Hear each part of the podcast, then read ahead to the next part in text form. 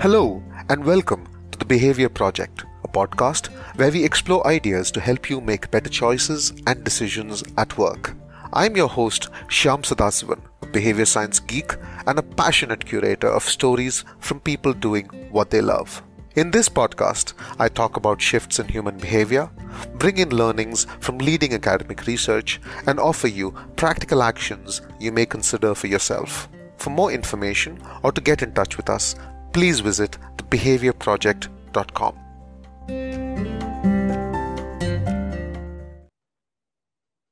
Hello and welcome to today's episode of the Behavior Project podcast. I am your host, Shyam Sadasivan, and I'm delighted to welcome Sridhar Akshanthula to today's episode.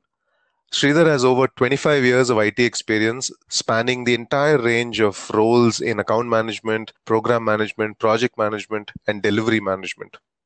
Sridhar brings a fine blend of delivery and customer interaction skills, having managed delivery and relationships for large global blue chip companies.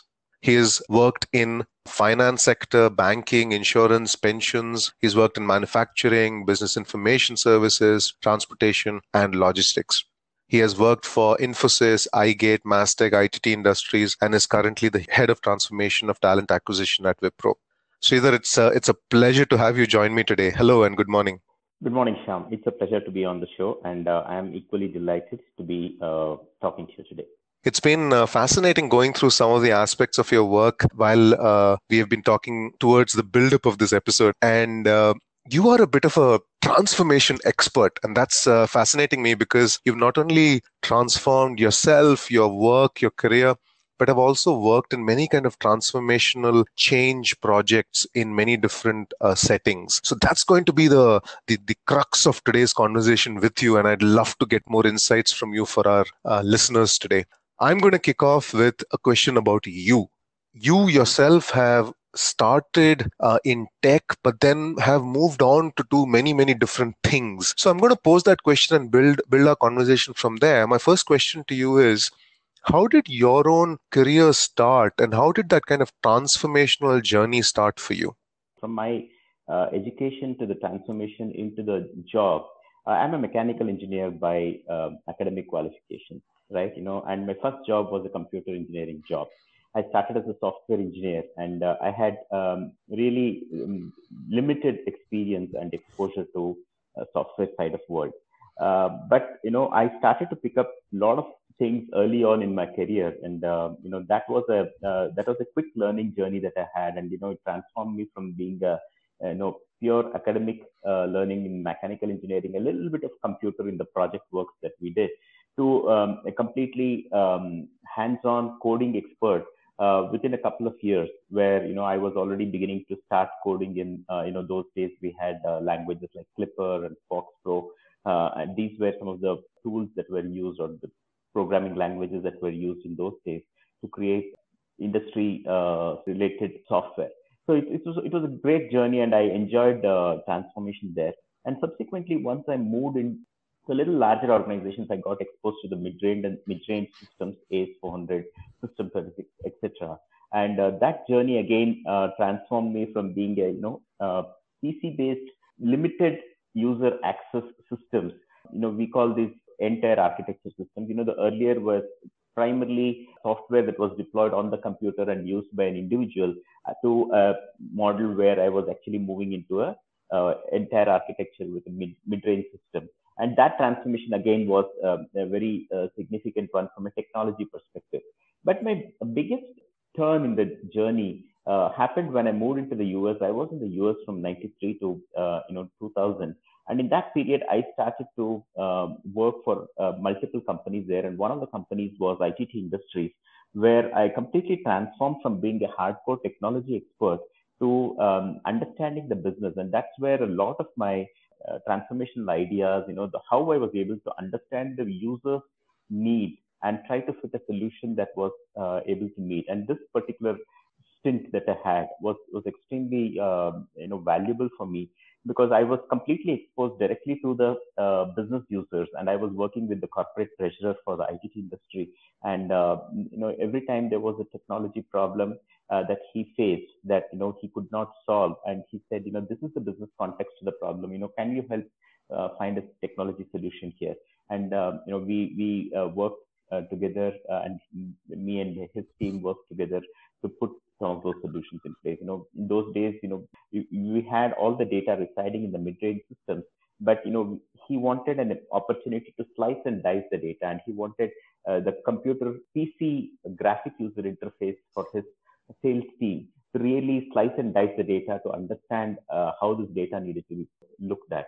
So for that, from that perspective, we started this uh, program where I was able to download some of the sales data uh, and make it available on a PC where you know their teams uh, use some of the Sybase based or you know Visual Basic based front end tools to really come up with uh, you know slice and dice and uh, look at how the sales right. data works. So, if I was to understand that correctly, uh, would that mean a move from kind of designing technologies to helping others making decisions on technology? Is that the shift that happened there?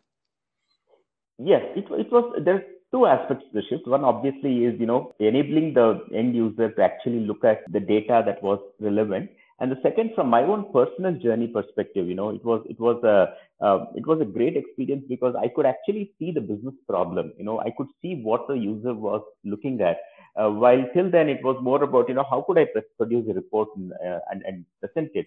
Whereas here i was actually seeing you know the user wants flexibility to play with the data. And, and that that's uh, something that i realized through this journey and i was able to uh, come up with uh, solutions that cater to that need. And, you know, multiple reports were created, multiple uh, kind of slices of data were enabled for the users, which helped them to make decision making faster. So yes, it was both from a personal journey as well as an end user journey. It was a very good transformation that happened uh, personally for myself. Right. You moved from creating technologies to being an enabler. How, how does that feel to kind of go through a transition like that personally?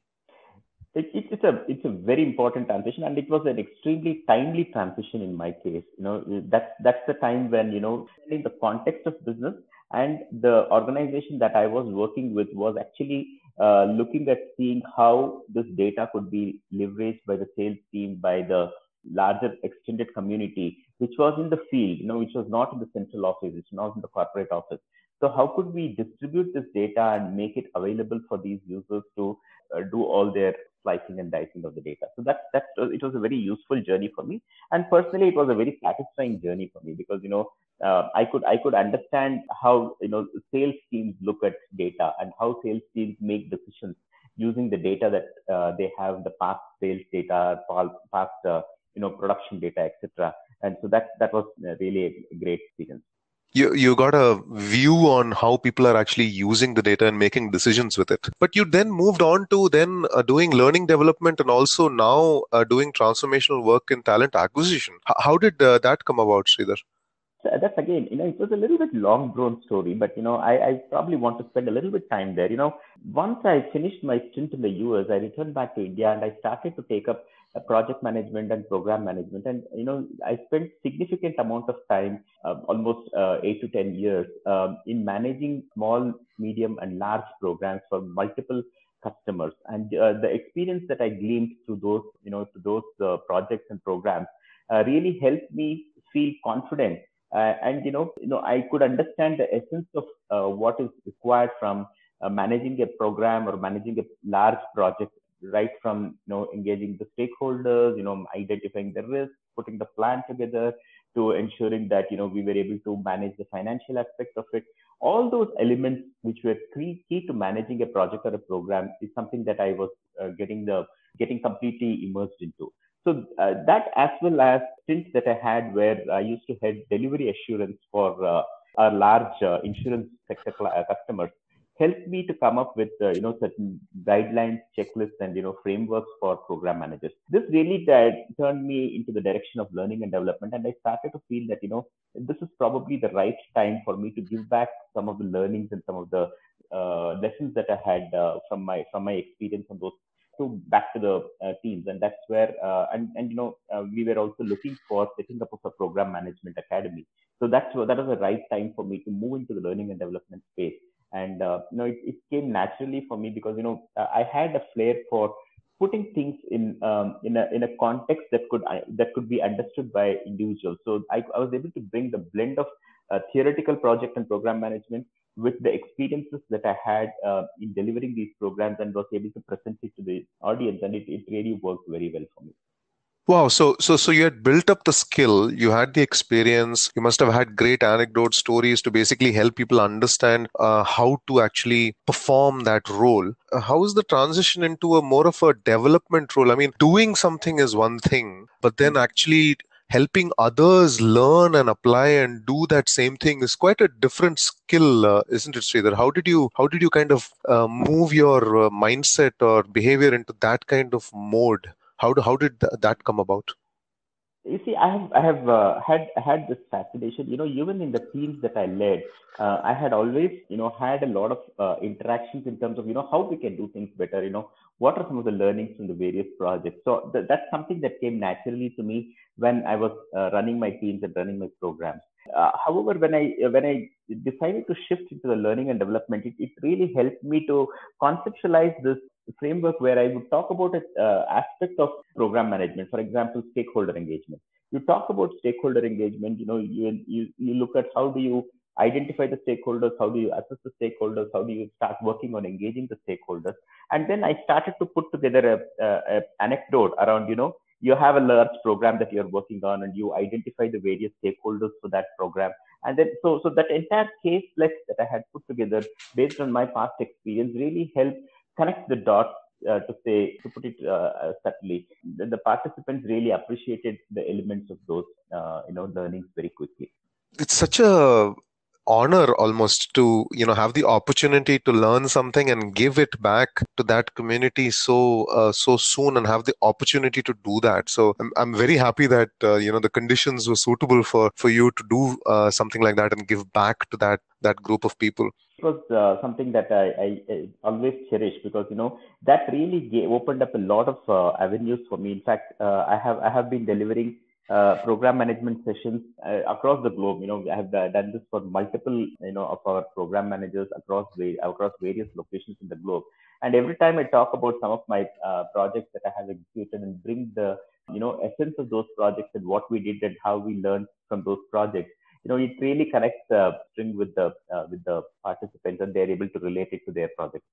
I've been uh, kind of reflecting on this and, and watching the world change over the last decade, where earlier, you know, information and knowledge was something people kept it to themselves. It was not because they, you know, did not want to share, but the medium was not there. And today, with, you know, so many different mediums through which you can share and uh, things like you know even simple things like linkedin or writing a blog or standing up and talking at a uh, as a guest in a in a learning program just the number of options available to start sharing is is creating this kind of movement where people are uh, i think a little more comfortable and having an option to share their learning which is i think overall a fantastic thing to happen to the working community clearly what you have done you know initiated some of those things early is uh, is something that has uh, led us to where we are so uh, I, I, just I just want to probably spend a little bit of time on this transformation because not only is it uh, about uh, aspects of theory that we learn as well as bringing in these learnings in, it's also about how you anticipate or see the future coming up, and that's that's one thing that uh, I have been an avid reader. I know I read a lot of technology reports, etc., on how the digital transformation, for example, is shaping up the world. And you know that is something that i connect i connect with the team. You know you, you look at any of the large corporations and there is an inherent transformation that is happening because you know there are these startup companies there are these uh, you know new age companies which have really turned the world upside down. You know the likes of you know uber the likes mm-hmm. of uh, amazon google have really turned. You know for example in um, you look at uh, retail space you know gone are the days of walmart and others of course walmart is still a great player but you know you you can see that you know the there are small players who don't have any store, who, do, who don't have any inventory on their shelf, they use the marketplace and uh, you know source the order and uh, get the logistics uh, working to ensure that the orders are delivered. Now, if you look at that model vis-a-vis a, a store, a physical store, where you have to buy the products, stack it up on your store, and let people uh, come and buy it, you know there is an inherent cost disadvantage that a lot of large organizations have.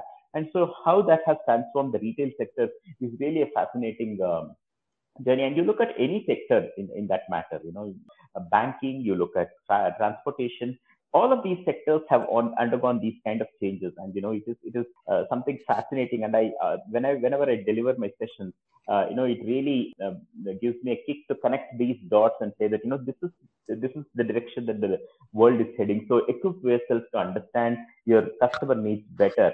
Uh, don't focus just on the project or program that you're working, but try to look at the larger picture and see where the organization is headed couldn't agree more. And that's a great segue into the transformational work you're engaged in today. And uh, I know that you're looking at uh, new and ways of actually transforming how we recruit, how we hire, how we do talent acquisition. Could you uh, tell us a bit about uh, the transformational work you're doing in that space? Sure, absolutely. You know, I have been part of uh, our uh, you know uh, recruitment function for some time now, and uh, you know during this journey, and I head the transformation initiatives uh, within our function. So, so to that uh, extent, it gives me a uh, you know a natural uh, role where I I need to look at newer ways of doing things. And if you look at you know the hiring uh, space, the recruitment space, it has undergone a lot of transformation. Uh, especially with the COVID-19, recruitment has become a non-contact kind of a area where you know remote hiring is the in thing now. So in the remote hiring, there are a lot of aspects that one needs to look at. You know, you need to look at, you know, how do you ensure that the right candidate is evaluated first of all, and then how do you ensure that the interview is done in a, reasonably clean way. So these are certain aspects that we are working on, and we are evaluating various uh, solutions that will help us uh, not only in terms of you know how do we identify the right person, how do we ensure the face match of the individual with the picture that is taken and the ID that is provided is done uh, and there are a lot of tools that are available, artificial intelligence based tools that can help with those kind of technologies. So we are we are using that to see that you know we get the right candidate. And during the interview, we want to ensure that you know we have a clean interview where the candidate is actually demonstrating his capabilities, his skill, his coding capabilities. And we want to ensure that we take out all doubts about anybody supporting him or anybody helping him to do the coding. So we are we have certain tools that help ensure that there is the right level of uh, watch as we can put it to make sure that those kind of you know malpractices don't happen. So, so we are evaluating a lot of these tools. So these are certain things that we are trying to bring in beyond the overall process of uh, recruitment. We are also looking at sourcing aspects also in multiple different ways. You know, now it's a completely supply driven market uh, with with a lot of profiles that are available. You know how do we get the right sourcing? How do we ensure that we um, know where people are available in what numbers? So, so there are a lot of reports that we are able to get from various leading players in the industry. Uh, and, and that is something that we are using extensively to create a good pipeline from this it's uh, it's so interesting to see how technology is transforming the way we hire, and uh, there's always this uh, debate about you know is it is it making it more mechanical? Is it uh, removing the kind of human element and everything is just kind of online and on a system? It's uh, becoming harder and harder to kind of retain that human element to the uh, recruitment kind of process and technique. Do, do you think that's the case, or, or how, how do you see talent acquisition kind of evolving? That is the reality of the current situation. And you know uh, at least in the current context it, it is not it's very difficult for someone to really look at a lot of these uh, factors while evaluating digital techniques that are available artificial intelligence etc to ensure that you know we can put certain checks and balances to ensure that it's managed well. However i think in the longer run we will see a situation where um, you know organizations will continue to look at how can we look at talent as a people activity and not not necessarily a technology uh, driven function. And i'm seeing that already happening in multiple ways you know the way in which we uh, want to groom talent internally identify what skills uh, the individual possesses and you know try to see how we can groom them. You know look at the larger talent uh, supply management uh, function within the organization as well as outside and see how to integrate that to ensure the organization gets the benefit.